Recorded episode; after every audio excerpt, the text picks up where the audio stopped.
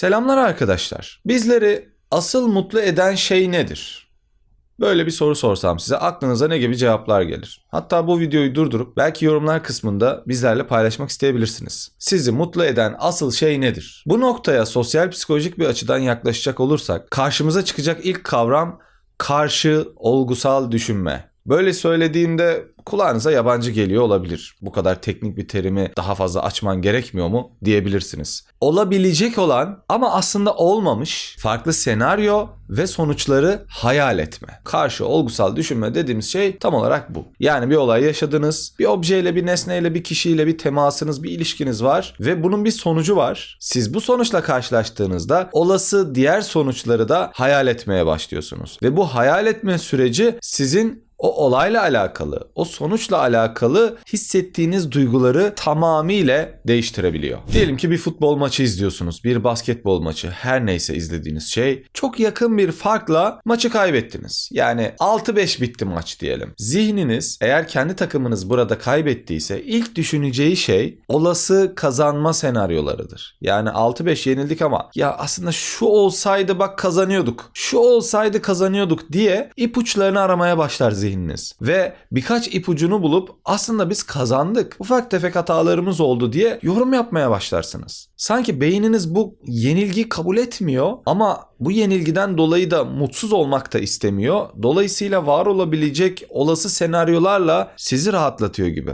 Şöyle bir hata olmasaydı aslında kazanabilirdik demek sanki o maçı kazanmışsınız gibi hissettirecek size. Bu da bize şunu gösteriyor. Olayların sonuçları mı, o sonuçları değerlendirmemiz mi bizi mutlu ediyor ya da mutsuz ediyor? Ya da hemen daha kötü olasılıkları da düşünebiliriz. Yani en azından rezil olmadık arkadaş. 6-5 yenildik ama 5 tane gol attık. Şimdi 6-0 yenilmek de var. Ya da bir olimpiyat yarışmasında altın madalya değil de gümüş madalya ya da bronz madalya kazandınız. Kendinizi burada rahatlatmak için ya en azından bir madalya aldım. Bunu da almayabilirdim deyip aslında bronz madalya alan kişi belki de altın madalya alan kişi kadar mutlu olacaktır. Bu mutluluğun sebebi nedir peki? Aldığı madalya mı?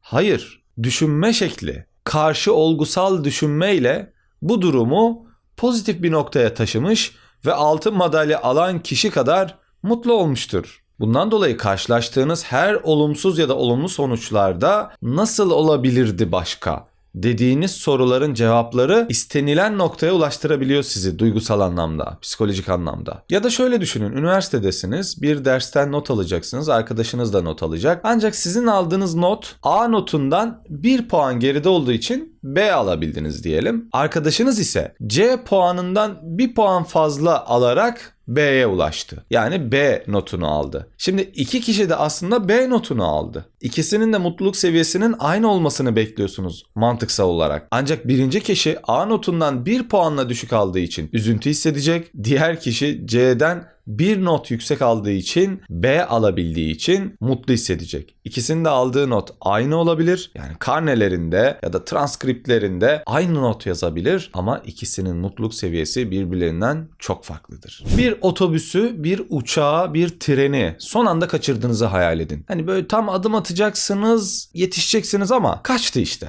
Bir dakika arayla 10 dakika arayla falan kaçırdınız. Burada zihniniz size ilk şunları düşündürtüyor. Şunu yapmasaydım yetişirdim. Biraz daha hızlı yürüseydim yetişirdim. Otobüste şununla konuşmasaydım tam yetişiyordum aslında. Ya da evden çıkarken şununla uğraşmasaydım falan. Bir sürü böyle senaryo. Aslında yetiştiniz siz demek istiyor beyin. Kaçırmadınız aslında o treni. O uçağı kaçırmadınız. Aslında yetiştin. Kendini suçlama. Ufak tefek şeyler oldu. Bu yüzden böyle oldu falan diye zihninizde hemen bunları düşünmeye başlarsınız. Ama aynı uçağı, aynı treni 45 dakika farkla kaçırmış olsanız yani siz bir geldiniz 45 dakika önce gitmiş uçak ya da otobüs. Burada aynı şeyleri düşünmüyorsunuz ve daha az hayal kırıklığı yaşıyorsunuz. Bakın iki olayda da treni kaçırdınız, uçağı kaçırdınız ama birinde ucu ucuna kaçırdınız, diğerinde 45 dakika arayla kaçırdınız. İkisinin size yaşattığı duygu aynı değil ama aynı olayı yaşadınız aslında. Sınavlarda bir sorunun yanıtını değiştiririz ya bazen. Ya sanki bu değil de buymuş gibi. Daha sonra seçtiğimiz ikinci yanıt yanlış çıkar. Ya keşke onu işaretlemeseydim. Bak önceki doğruymuş diye keşkelerle bir sürü cümle kurmaya başlarız. Dolayısıyla bir sonraki sınavlarda ya da bir sonraki karşılaştığımız sorularda sezgilerimize güvenmemiz gerektiğini düşünürüz. Çünkü önceki soruda sezgilerimle hareket ettim. Sonra mantığımla hareket edip değiştirdim ve yanıldım. Demek ki sezgilerimle hareket etmem gerekiyormuş gibi bir çıkarımla hareket ederek bir sonraki sorularda ve sınavlarda sezgilerinizle hareket etmeyi seçebiliyorsunuz. Ancak öğrenci efsanelerinin aksine sonradan işaretlediğimiz cevapların daha doğru olduğunu gösteren çalışmalar var. Bunun için Kruger ve arkadaşlarının 2005 yılındaki yapılan çalışmasına bakılabilir. Yakın farkla seçimi kaybetmiş bir siyasi adayı düşünün mesela. Kazanabileceği senaryoları defalarca düşünür. Çünkü ufak bir farkla kaybetmiştir. Ya aslında şunu yapsaydık, bunu yapsaydık, bak şurada hata yaptık, burada hata yaptık diye kendi kendine yakınmaya ve dövünmeye başlar. Şans duygumuzun altında da aslında karşı olgusal düşünme yatar. Ucu ucuna bir kazadan kurtulduk mesela. Normalde kötü bir şeydir. Çünkü tam kazaya denk gelecektik. Belki hayatımızı kaybedecektik kazadan dolayı. Ama burada hemen karşı olgusal düşünmeyle şanslı olduğumuzu ve daha kötüsü olabileceğini düşünmeye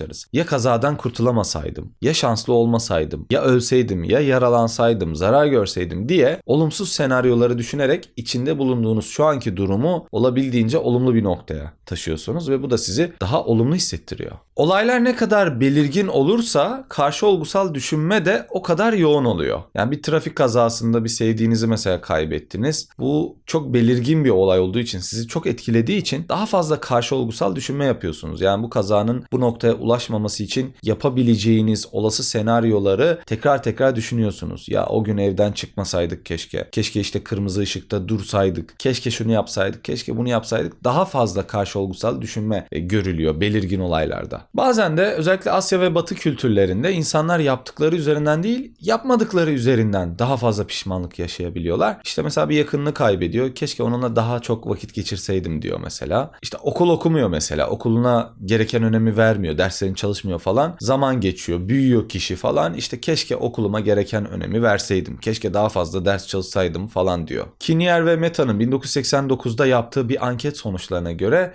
insanların yaşadığı en büyük pişmanlıklardan bir tanesi eğitimlerine gerekli değeri, gerekli önemi vermemesiymiş. Bu yüzden acaba kendimizi güvenli hissettiğimiz alandan çıkıp daha fazla risk almak, başarıyla ya da başarısızlıkla sonuçlansa bile daha fazla risk almak, bu yolda adım atmak acaba pişmanlık duygumuzu azaltır mıydı? Siz ne düşünüyorsunuz? Bir diğer kavramdan bahsedeceğim size. Yanılsamalı düşünme. Yani düşünme yöntemimiz, düşünme biçimimiz bir şekilde bizi yanıltıyor ve biz bunun farkında değiliz. Bu yanılgının peşinden gitmeye devam ediyoruz. Bunun doğru olduğunu düşünüyoruz mantıklı olduğunu düşünüyoruz. Bu özellikle günlük hayatta yaşadığımız bir takım olaylar arasında ilişki olmadan ilişki varmış gibi, bir korelasyon varmış gibi hissetmemiz ve buna göre yaşamamız her türlü yanlış yola saptırabilecek bir eğilim bu aslında. Anlatırken kulağınıza basit gelebilir ancak yaşantınız içerisinde size çok fazla şeyi yanlış yaptırıyor bu. Buna yanılsamalı korelasyon da diyebiliriz. Olmayan bir yerde hiç yokken bir ilişki oluşturabilir zihnimiz. Rastlantısal olaylar arasında bir ilişki varmış gibi hissedebiliriz. Çünkü beynimiz sürekli doğada, çevremizde bir örüntü yakalamaya yönelik evrimleşmiştir. Yani aralarında ilişki, örüntü, bir düzen. Çünkü bunları yakaladığımız an daha belirli hale getiririz çevremizi ve daha çok yaşanabilir bir çevrede olduğumuzu hissederiz. Örnek vermem gerekirse birkaç olayın birkaç defa ard arda gelmesi direkt olarak zihnimiz tarafından bir ilişki kurulmasına sebep oluyor. Mesela siz sabahları diyelim ki 8'de işe gidiyorsunuz. Siz kapıdan çıktığınızda komşunuz da çıkıyor. Enteresan gelir size. İkinci gün siz tam çıkıyorsunuz aynı anda komşunuz bir daha çıkıyor. Üçüncü günde aynı şeyi yaşarsanız dördüncü gün böyle bir şey olma ihtimali çok yüksek hissedilecektir zihniniz tarafından. Yani demek ki ben çıktığımda o çıkıyor arkadaş. Yani böyle bir ilişki var aramızda ya da takip ediyor beni bile diyebilirsiniz. Yani siz her zaman çıktığınızda arkanızdan komşunuz geliyorsa bu adam benim çıkmamı bekliyor herhalde diyebilirsiniz. Ama bu tamamen rastlantısal da olabilir. Ancak zihniniz bunu rastlantısal olarak görmeyecektir. Çünkü insan zihninin anlayamadığı, kavrayamadığı şeylerden biri de rastgeleliktir. İnsan zihninde rastlantı dediğimiz bir olay algılanamıyor. Dolayısıyla beynimiz bir örüntü, bir ilişki bulmaya çalışıyor. Başka yapılan deneylerde de şu görülüyor. İnsanlar inançlarını doğrulayacak ilişkiler bulmaya başlıyor etraflarında. Yani sahip olduğu inancını bu dini inançlarda çok fazla olabilir. Mesela bir kötülük yapmıştır Arkasından hemen bir ceza çekmiştir. Tekrar bir kötülük yapmıştır. Tekrar ceza çekmiştir kendi dünyasında. Bunun Tanrı tarafından yapıldığını düşünür ve bir şekilde bir ilişki bulmaya çalışır. Kendi inancına göre yapılan kötülükler cezasız kalmaz gibi bir inanç varsa, bu dünyada cezasını, karşılığını alacağına dair bir inanca sahipse bu inancı doğrulayacak bir sürü şey bulmaya başlar. Halbuki kişi bir sürü kötülük yapıyordur ama hepsinin karşılığında bir ceza almıyordur. Bazılarının karşılığında ceza alıyordur. Dolayısıyla beyni bu inancını doğrulayacak ilişkileri saptamaya başlıyor. Yani diğerlerini görmüyor. Sadece ceza alabildiği olayları görüyor. Aralarında bir ilişki varmış gibi gösteriyor. Bu da inancını daha da sağlamlaştırıyor. Kısacası bir bağlantı olduğuna inanırsak, bir inanca sahipsek bu inancı doğrulayacak olayları, olguları seçmeye başlıyoruz kendi dünyamızda. Bu kişisel tahminlerde de böyledir. Mesela benim rüyam çıkar arkadaş demiştir kişi. 20 tane rüya görüyordur ancak benim rüyam çıkar, bu rüya gerçekleşir dediği için gerçekleşebilecek rüyalarını hatırlamaya başlar. Yani bir rüya görür atıyorum sabah kalktığında annesiyle tartışacak. Rüyasında bunu görüyor. Ama aynı zamanda 20 tane daha farklı rüya da görüyor. Ancak gerçekleşen sadece bir tanesi olduğu için ve bunu hatırlayabildiği için bunları toplamaya başlıyor zihin. Hayatı boyunca gerçekleşen rüyalarını daha iyi kaydetmeye başlıyor. Çünkü aralarında bir ilişki oluşuyor. İnsan zihni ilişkisel şeyleri daha iyi hatırlar. O yüzden bu bizim öğrenme sürecimizi de etkiler. Bir şeyi öğrenirken hikayeleştirerek öğrenmek daha çok kalıcılığını sağlar. Sebebi çünkü olaylar arasında, kişiler arasında bir ilişki saptanır. Bir bağlantı kurulur. Bağlantı kurduğunuz zaman hatırlamanız daha kolaydır. Ben size mesela 6 kelimeden oluşan bir cümle söylesem bu cümleyi aklınızda tutmak kolaydır. Ancak 6 tane rastgele kelime söylesem 6 kelimeden oluşan bir cümleye nazaran bu 6 kelimeyi aklınızda tutmak daha zor olacaktır. Ancak diğer cümle de 6 kelime. Fakat anlamlı bir cümle oluşturduğu için birbirleriyle bağlantılı olduğu için o 6 kelimeyi kolaylıkla tek bir şeymiş gibi hatırlayabilirsiniz. Ancak diğer 6 kelimeyi hatırlamak daha zordur. Mesela yapılan en büyük hatalardan birisi de tam birini düşünürüz bir bakarız bizi arıyor. Ya işte annenizi düşünüyorsunuz. Tak anneniz arıyor. Allah Allah. Hissediyor muyum? Ne oluyor falan demeye başlarsınız. Halbuki insan gün içinde binlerce şeyi düşünür. O kadar çok şey geçer ki zihnimizden. O kadar çok şey düşünürüz ki. Akrabalarımız, arkadaşlarımız, yaşadığımız geçmişimiz, her şeyimizi düşünürüz. Bazen bazı şeyler denk gelir. Annemizi düşünürüz mesela gün içinde yüz defa. Ancak bir tanesinin arkasına hemen telefon gelir. Bunu kaydeder beyin. Ha bak işte anneni düşündün ve arama geldi. Bu yine yüzlerce kez böyle annenizi düşünürsünüz, düşünürsünüz. Bir gün yine denk gelir. Yine onu bağlar beyin. Yine bir ilişki olduğunu söyler. Bir sonrakinde annemi düşündüğümde telefon çalabilir gibi hissedebilirsiniz ya da şöyle bir inancınız olabilir. Ben ne zaman annemi düşünsem beni arıyor. Ya da ne zaman arkadaşımı düşünsem tam o anda beni arıyor arkadaş diyebilirsiniz. Peki bu yanılsamalı düşünme bize neyi sağlıyor? Niye böyle bir şey yapıyor ki beyin? Bunun da açıklaması denetleme yanılgısında yatıyor. Bu da yeni kavramımız. Kontrol edilemeyen olayları denetimimiz altındaymış gibi hissetmek ve daha fazla denetlenebilir olarak algılamak. Denetleme yanılgısı dediğim şey bu. Kontrol etmek aslında. Yani belirsizliklerden kaçmaya çalışan zihin belirli olan şeyleri hemen kaydetmeye, özellikle ilişkisel durumları, olayları, olguları kaydetmeye ve kalıcı hafızanızda yer edindirmeye başlar. Dolayısıyla bu durumları daha iyi hatırlarsınız. Daha çok denetleyebildiğinizi düşünürsünüz çevrenizi. Kontrol algınızla alakalı yani. Tesadüfi birçok olayın kendi denetimimizde olduğunu gösterir bu. Dolayısıyla kumar oynayan insanlarda bu çok görülür birinciyi kazanır, ikinciyi kazanır, üçüncüyü de kazanacağından çok emindir. Çünkü beyni birincide ve ikincide kazandığını söylemiştir. Üçüncüde niye kazanmayalım? Demek ki hep kazanıyoruz gibi bir sonuca ulaşabilir zihin ve üçüncüde de kişiyi teşvik edebilir oynaması adına. Bu konularda Ellen Langer birçok çalışma yürütmüştür. Özellikle bu kumarbazlar üzerine. Mesela bir gruba şöyle bir şey yapmışlardır piyango biletleri olur ya ya da sayısal loto her neyse. Üzerinde belli numaralar yazar. 6 tane numarayı siz seçersiniz. Ancak bu çalışmada bir grup kendi seçebiliyorken biletleri diğer gruba bilet veriliyor. Kişiler biletleri kendi seçtiklerinde o biletin sonucunun olumlu olma ihtimali diğerlerine göre çok daha yüksek oluyor. Ve beklentileri, ödül beklentileri de diğerlerine göre 4 kat daha fazla oluyor. Yani bileti kendiniz seçtiğinde tutma olasılığının daha yüksek olduğunu düşünüyor beyin bir şekilde. Bunu bilen satıcılar da dikkat edin milli piyango bileti falan satarlarken buyurun seçin derler. Gönlümüzden şu geçmez mesela. Ya abi ver işte bir tane. Mesela bunu diyemeyiz. Kendimiz seçmek isteriz. Neden? Kontrol etmek istiyoruz, denetlemek istiyoruz ama bu denetleme yanılgıya düşürüyor bizi denetleme yanılgısı yaşıyoruz. Aslında hiçbir şey denetlediğimiz yok. Olsun en azından ben seçtim. Kaybedersem de kimseyi suçlamam. Belki bu algıdan dolayı. Çünkü karşıdaki satıcı kişi bize bunu verirse ya ben aslında diğerini seçecektim. Bu adam bana bunu verdi. Onun yüzünden kaybettim diyebiliriz. Bütün şans oyunlarında bu aşağı yukarı böyledir. Mesela çarkı felek programı vardı. Orada çarkı kişiler çeviriyordu. Kişi kendi çevirince sonuca daha çok güvenir. Olumlu olacağına daha çok güvenir. Beklentileri bu yöndedir çünkü.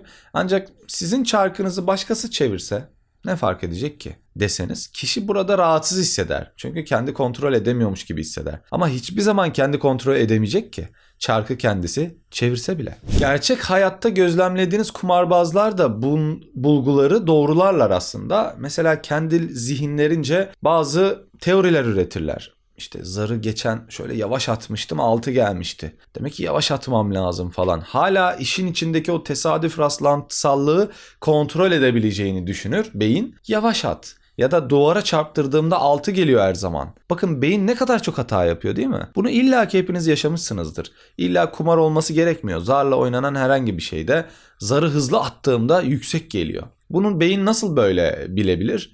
daha önceki tecrübelerine dayanıyor aslında. Birkaç defa hızlı atmışsınızdır, yavaş da atmışsınızdır. Hızlı attığınız zarlar gerçekten yüksek gelmiştir. Bir sonrakinde de hızlı atmanız gerektiğini söyler beyin size. Ama bu bir hatadır. Çünkü hızlı atılmakla, yavaş atılmakla alakası bile yoktur. Kumar sanayisi de bu kumarbazların yanılgılarından beslenirler aslında. Bu yanılgılı, yanılsamalı düşünmelerimizden beslenirler. Aynı şekilde borsada, Bitcoin'de de benzer şeyleri yaşıyoruz. Sanki kontrol edebildiğimizi düşünüyoruz. Bazı hareketlerine bakıyoruz mesela coin'in ya da işte borsadaki herhangi bir kağıdın yükselebileceğini, düşebileceğini, bak işte daha önce de böyle olmuştu. O yüzden yine böyle olacak diye bir sürü yanılgı olur. Hatta bu konuda kendine yatırım uzmanı diyen insanlar da aynı yanılgıya düşerler.